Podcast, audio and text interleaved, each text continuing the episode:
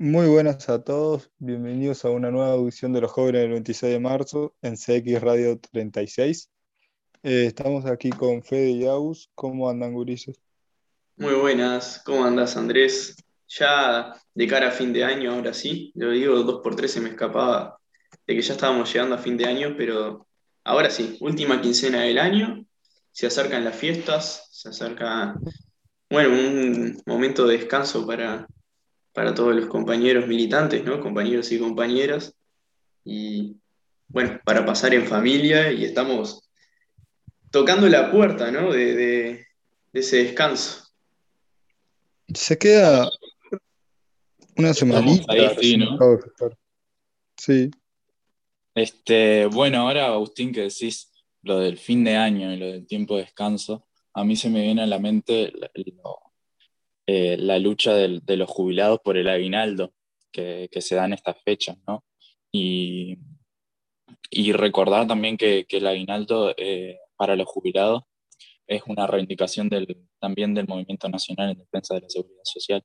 Yo lo tiro así, no íbamos a hablar de esto, pero yo lo dejo ahí, ¿no? Y que los únicos jubilados que cobran aguinaldo son los jubilados militares, ¿no? Así que importante es reclamar el aguinaldo para, para los jubilados que, que, que la están pasando mal y que quizá precisan un empujón.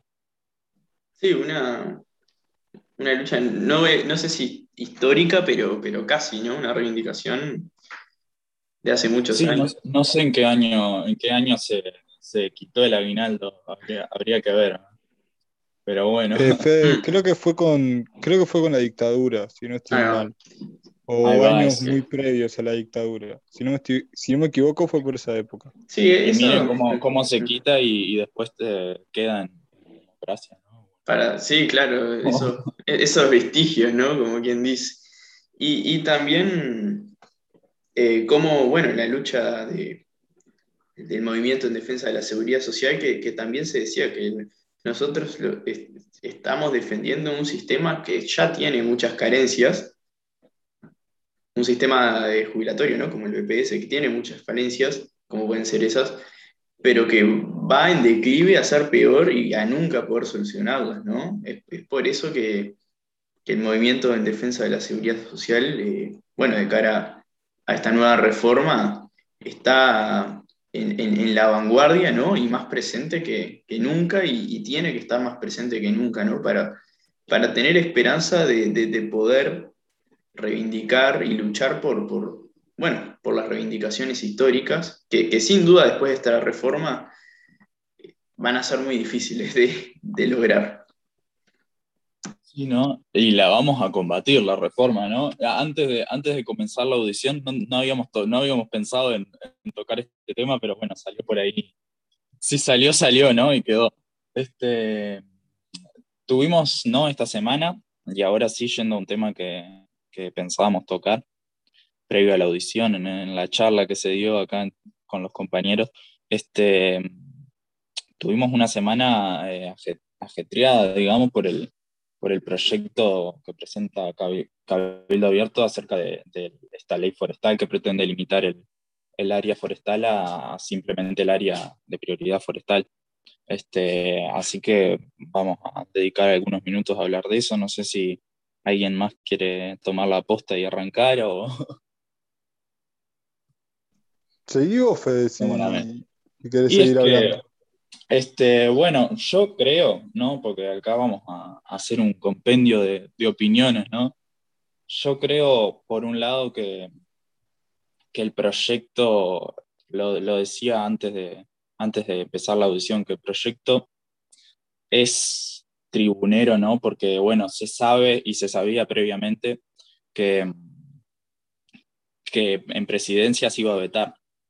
Este, entonces también yo creo que eso de reivindicar a Cabildo Abierto como, o que Cabildo Abierto se autodefina como, como nacionalista, si se quiere, por, este proyecto, o como defensor de otro modelo, ¿no? Como, eh, eh, o como vanguardia en el, en, en la, en, en el ataque al modelo forestal, es, es erróneo porque Cabildo Abierto está integrando un partido, eh, una coalición de gobierno que, que ha impulsado el modelo forestal, que va a seguir impulsando el modelo forestal, que ratificó el contrato con UPM y en ese sentido Cabildo Abierto no, no presionó para que, para que ese contrato se, no se ratifique o para que ese contrato quede nulo.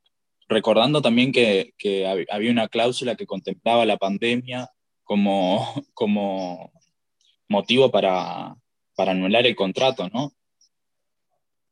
Este, entonces yo creo que Cabildo Abierto no, no, puede reclamar ese, papel. Y bueno, también tenemos lo curioso que es que Cabildo Abierto y el FA votan, juntos esta ley, que, bueno, el FA cambia, ¿no? Si se quiere, su, política en materia forestal cuando, cuando es oposición. Entonces ahí también se puede sacar otro, otra lectura. No sé si yo doy la aposta por ahí. Si alguien quiere. No, no solo Cabildo Abierto ha ratificado y apoyado el contrato con UPM, más allá de ciertas eh, críticas extremadamente tibias que han hecho a la hora de mm, ratificar el contrato cuando se estaba negociando, eh, sino a su vez que también integra una coalición que le ha entregado el puerto a una multinacional belga. Es, belga, Cation Native, si no me equivoco. Básicamente por, por las próximas seis, seis, seis, siete décadas, si no estoy mal. Eh, entonces, esto es otro punto que demuestra que a la hora de la verdad, Cabildo Abierto de nacionalismo tiene eh, bastante poco y que solo retórica. Y Fede, vos también, eh, si no me equivoco, en la previa estabas contando cómo el FA en San José cambió su política de, de apoyo hacia los proyectos forestales. Cuando eran oposición eh, votaban una, bueno, cuando eran gobierno votaban una cosa y ahora que son oposición votan otra. ¿Cómo es eso? Si lo puedes explicar más o menos por ahí arriba. Sí, eh, bueno, esto es como, el, como el, como la concretización, si se quiere, de, ese cambio general que, que tuvo el Frente Amplio en su, en su política forestal cuando pasó a ser oposición, ¿no? en ahora apoyar este proyecto de Cabildo Abierto que pretende limitar la forestación. Eh, es evidente que, que, en gobiernos pasados y que en las legislaturas pasadas, pasadas, cuando el fuera gobierno, este proyecto no hubiese prosperado. Quizá también lo hubiese, si hubiese vetado en presidencia, si hubiese salido de forma parlamentaria o ni siquiera se hubiese dado la discusión porque el modelo forestal es el modelo de, de Mujica, el modelo de Astorias, el modelo de Tabaré Vázquez. Y, y, recordemos, ¿no? Hablemos del modelo forestal. El modelo forestal concentra la tierra y generalmente la concentra en pocas manos, la concentra en manos extranjeras que, que luego se llevan el, el, dinero, ¿no? Porque ese dinero que se concentra no, ni siquiera se gasta acá para, para de alguna forma mover la economía, sino que se lleva al exterior y se guarda en vaya a saber qué isla extraña.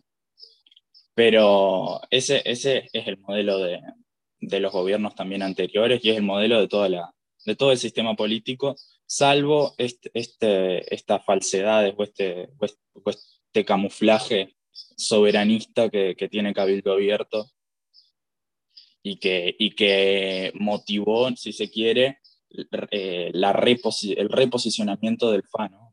La ley que, que, presenta Cabildo Abierto motivó al FA a replantearse su postura acerca de la ley forestal, su postura, a replantearse la postura pensando primero en, o sea, teniendo en, cuenta, yo creo, o teniendo como meta eh, las elecciones de 2024, ¿no?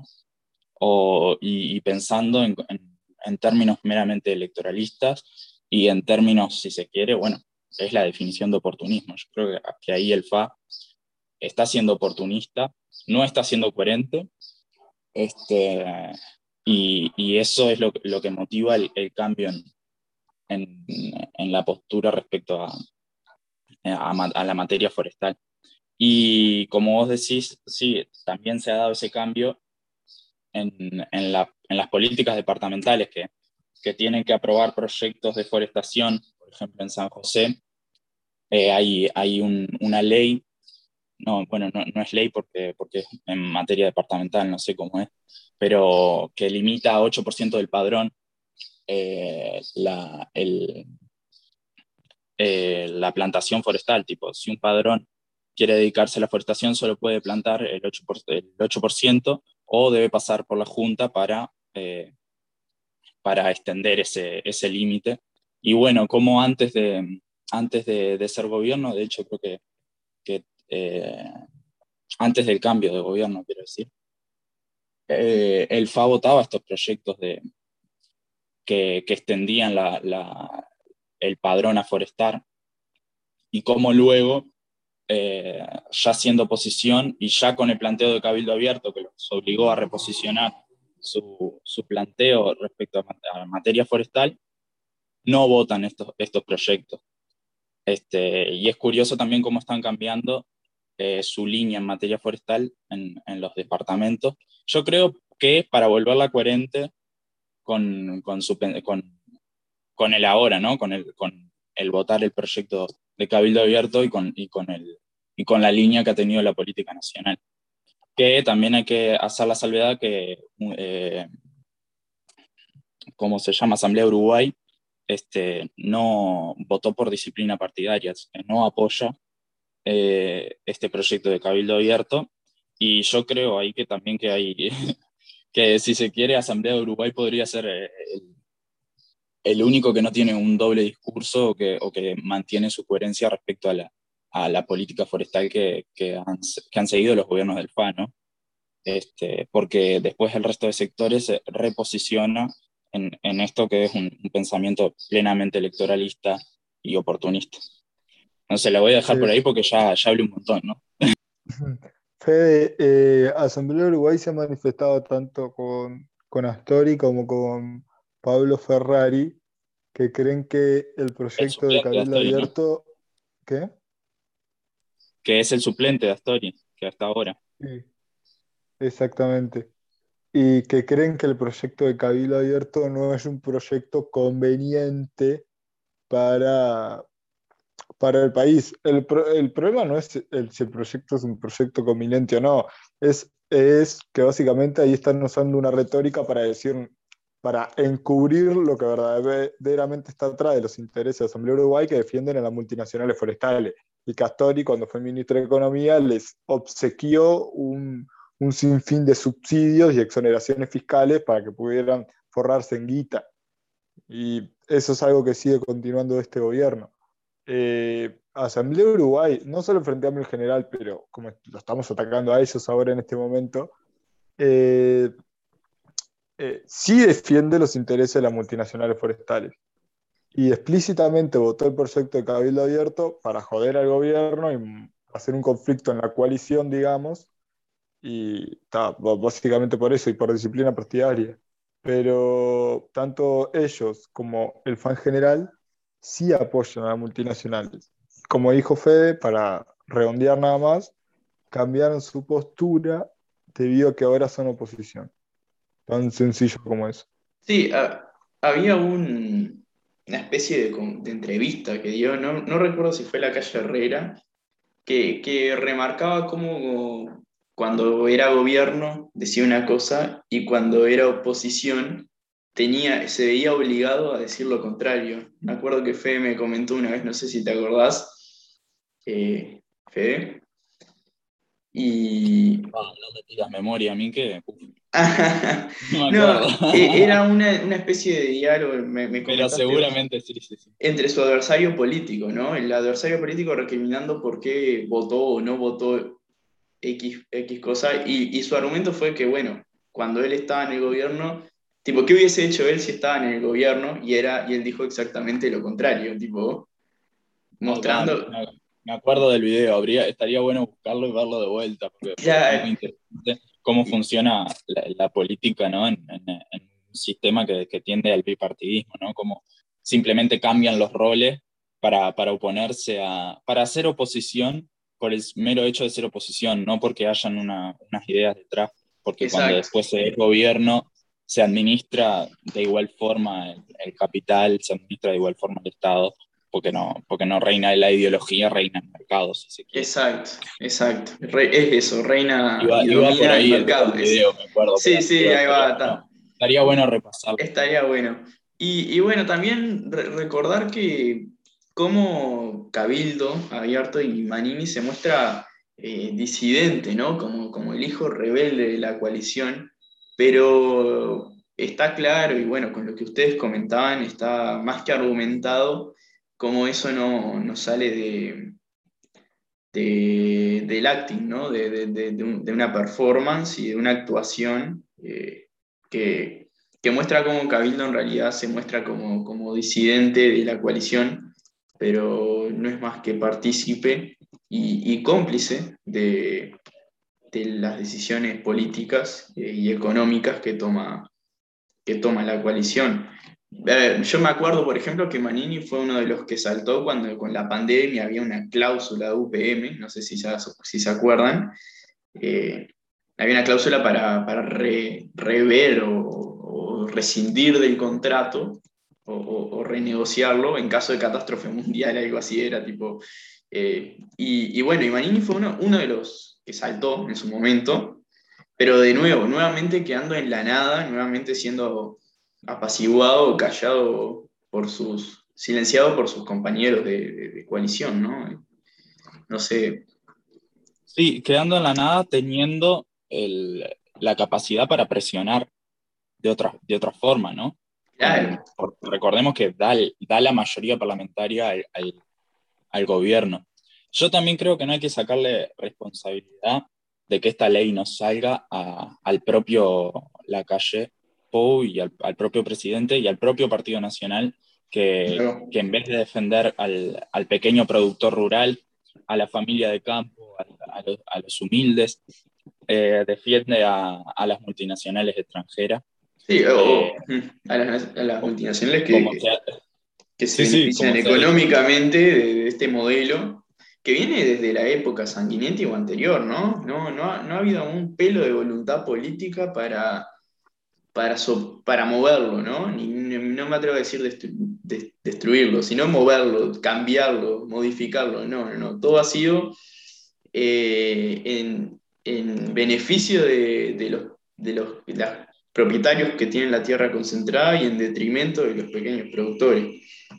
Sí, gobierno tras gobierno se ha seguido la misma línea y yo creo que también este, este debate nos puede servir para dar otro debate, ¿no? Para dar el debate del modelo productivo que, queremos para, para nuestro país, si es el modelo de la forestación, si es el modelo impuesto por, por organismos extranjeros, o si queremos un, modelo de producción más soberano, más, eh, más productivo, porque recordemos que la forestación no, genera empleo como, como otras actividades, incluso como otras actividades que tampoco generan tanto empleo. O sea, Exacto. Eh, es una actividad muy poco densa, muy poco densa, ¿no? exactamente, para la forestación no se precisa, no se precisa casi, casi mano de obra, si se quiere. Exacto, este, O, una cosa safral o... Menos aún con los eucaliptos, ¿no? Y, ni hablar del tema ambiental, ecológico. Eh, ah, bueno,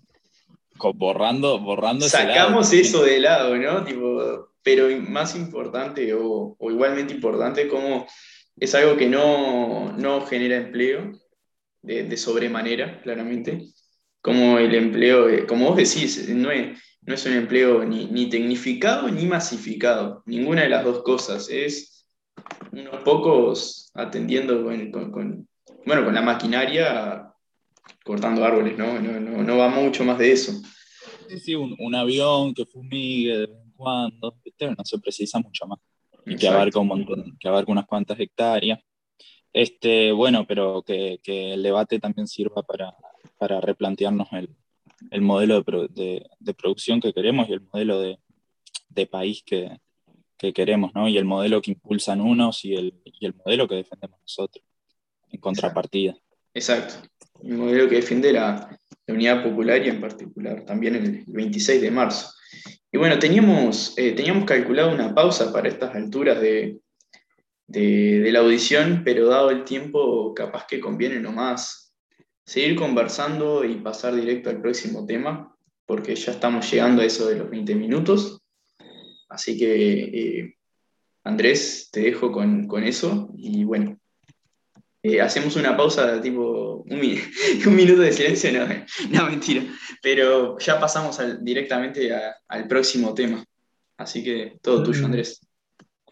Eh, el próximo tema que queríamos hablar es sobre cómo en estas últimas semanas se ha eh, levantado y aumentado el, el, movimiento sindical en defensa de los derechos de los trabajadores. Por lo que lo hemos visto con, por ejemplo, la toma de, de por los estudiantes del IABA, las protestas de los de, los docentes y los funcionarios de la educación. Eh, ahora lo vemos con el paro del transporte, que fue, si no me equivoco, el pasado 10 de diciembre que hubo un paro. Y ahora, si no hay esta semana, hay, hay otro paro definido, ese sí, un paro general de transporte interdepartamental y suburbano para el 23 de diciembre, un día antes de, del 24.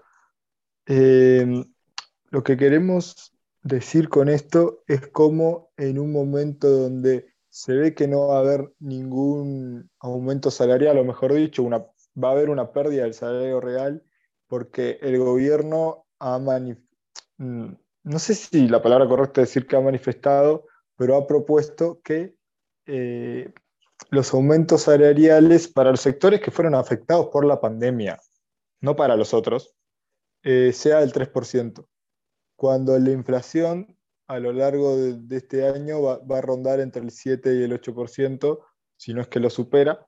Entonces vemos cómo va a haber una pérdida de salario real del 5%. Incluso en la educación, que no ha sido, eh, digamos, extremadamente afectada porque clase ha seguido, ha seguido habiendo, eh, no importa la calidad de la clase, pero siguió habiendo clase, eh, la educación va a tener una pérdida del 5% del, salario real. Y esto, evidentemente, la pérdida salarial que para este año en el presupuesto de 2020 no se contemplaba, va a despertar un sinfín de movilizaciones, de, reclamos sindicales, de protestas obreras, porque con la inflación que hay, eh, y ya de por sí Uruguay es un país muy caro para vivir, no te da para poder pagar un alquiler, mantener a tu familia y básicamente poder sobrevivir con lo que el salario que tenés. Mientras que eh, las grandes ah, empresas agroexportadoras eh, tienen beneficios extraordinarios. Una cosa que me gustaría señalar, señalar eh, la carne, el sector cárnico, si no me equivoco, ha tenido una ganancia del 50%, no sé si con respecto al año pasado o con respecto al 2019, pero ¿qué sucedía con, esta ganancia? Que no, no, había un aumento salarial. Entonces, ¿qué tuvo que suceder? El sector cárnico, los trabajadores del sector, pararon y básicamente gracias a ese paro pudieron conseguir un aumento salarial. Ahora también eh, en esta semana hubo el paro de la refinería ANCAP, que fue, digamos, bastante polémico, pero los que mintieron fue el gobierno, no los trabajadores. Y también hubo el paro de si no me equivoco, 72 horas en el puerto de Montevideo. Y bueno, eh, estamos viendo cómo hay muchísimas protestas y movilizaciones eh, contra un modelo que básicamente lo que quiere hacer es que el salario no aumente. Básicamente que los trabajadores cada vez pierdan más el beneficio de, de, los empresarios. bueno, eso, básicamente. ¿Algo que tienen para añadir? Por acá, que es, es muy muy claro cómo cuando vuelve la, bueno, la derecha rancia, como, como decimos peyorativamente, ¿no? Como cuando volvió el herrerismo, eh, la, la, lucha social, la lucha sindical, se vuelca inmediatamente a las calles, ¿no? Eh, se rompe esa conciliación entre clases que se genera con, que generó los gobiernos progresistas, ¿no? de, inmovilización sindical y de, bueno, cómo las cúpulas sindicales eh, eran lamebotas del gobierno y a veces viceversa, cómo ahora la, lucha está y cómo se volcó en las calles y también cómo sin pestañear el gobierno no tiene problema con reprimirlas, eh, cómo no tiene problemas con balear a, trabajadores con, los palines de goma, cómo no, no hay problema en, atacarlos. Y bueno, como vos decíamos fuera de micrófono, es más, lo decía vos Andrés, eh, cómo el presidente defiende eh, en, un, discurso cuando vuelve de, Qatar, dice, defiende el derecho a huelga, eh, defiendo el derecho a trabajar, pero eso no está visto cuando de un, de un, de un, individuo, tipo, de un individuo de la republicana tiran contra trabajadores, ¿no? Eh, tiraron contra el piso, no, no fue explícitamente ah, contra trabajadores. Rebotó es parecido. No estoy, no estoy seguro si Zavala rebotó y le pegó a Allen, creo que no. Ah, bien. Hay imágenes de, de, la. ¿Mm? Decime. Lo que se ve es al, es al, miembro de la Guardia Republicana eh, apuntar contra el piso y disparar. Que tenía trabajadores a dos metros de distancia, ojo, tampoco es que los tenía a una cuadra. No, los tenía al lado. Podía, esa bala le podía haber dado a cualquiera, incluso a los propios. Mm. Eh, no sé si había periodistas cercanos, pero esa bala rebota y le da a cualquier persona. Alguien que no tenga nada que ver. Sí, bueno, yo había visto las imágenes, bueno, capaz que mala información de mi parte, pero había visto las imágenes de las piernas de un, manifestante que estaba eh, lleno de balines. Esa fue, eso fueron balas de goma. Claro, sí, sí, balas de goma, siempre. La otra bala fue bala real. Ah, bien, bien, bien, bien, bien. Yo hablaba de los balines, yo hablaba de los balines, de los balines. Pero pero bueno, está, está claro que, la lucha sindical tuvo que haber sido de tipo, la lucha sindical se vuelca a las calles y el gobierno no tiene problema con reprimir. Eh, y bueno, que también es un continuismo de lo, que, de lo que venía antes, porque dentro de las pocas manifestaciones que hubieron en los gobiernos anteriores, la de la educación, ¿no? la de los gremios de, y sindicatos de la educación, que, que terminó siendo reprimida y fue cuando Vázquez decretó la esencialidad, bueno, fue una situación, no voy a decir similar, pero, pero en la que, cual también se dio represión hacia los trabajadores, ¿no? hacia trabajadores de la educación. Y, bueno, de cara al final de esta audición, llegando a los 27 minutos y medio, eh, recordarles que,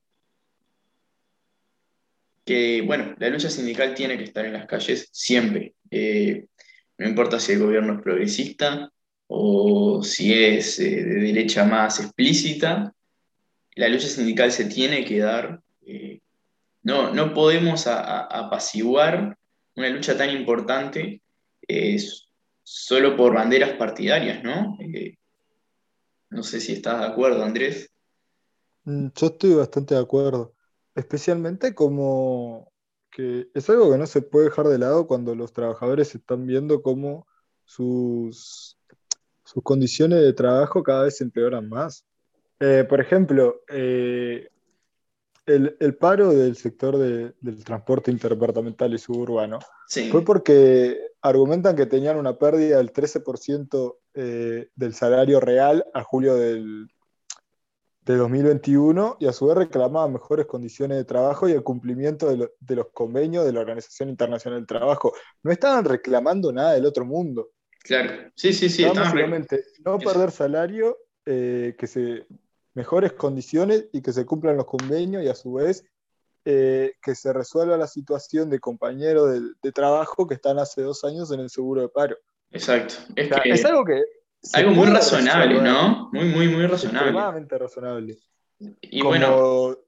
También el paro de la refinería, eh, que, o sea, lo dice FANCAP en su, propio comunicado, no estamos inventando nada, fue eh, en, defensa de una ANCAP estatal y pública. Sí, claro. como se manifestó eh, en el pronunciamiento popular de, septiembre, de diciembre de 2003. Exacto. Y bueno, capaz que con esto vamos. No es nada del otro mundo. No, son, claro, decir que, no es nada, exacto, no se está pidiendo la revolución socialista eh, por parte de los trabajadores, se está pidiendo medidas razonables y que atiendan a las necesidades que hoy el pueblo está, está sintiendo. Y bueno, ¿cómo responde el gobierno? Eh, a los balazos. Y con esto ya, ya nos despedimos porque estamos llegando a la hora y bueno. Eh, nos estamos viendo probablemente el, próximo, muy probablemente el próximo jueves. Y recuerden que se pueden comunicar con nosotros a través de, nuestras redes sociales, que nos encuentran como la Juventud del 26 de marzo. Y con eso les decimos, les deseamos bueno, una buena semana, un buen fin de semana, ya, jueves. Y nos vemos en el próximo jueves. Hasta el jueves que viene.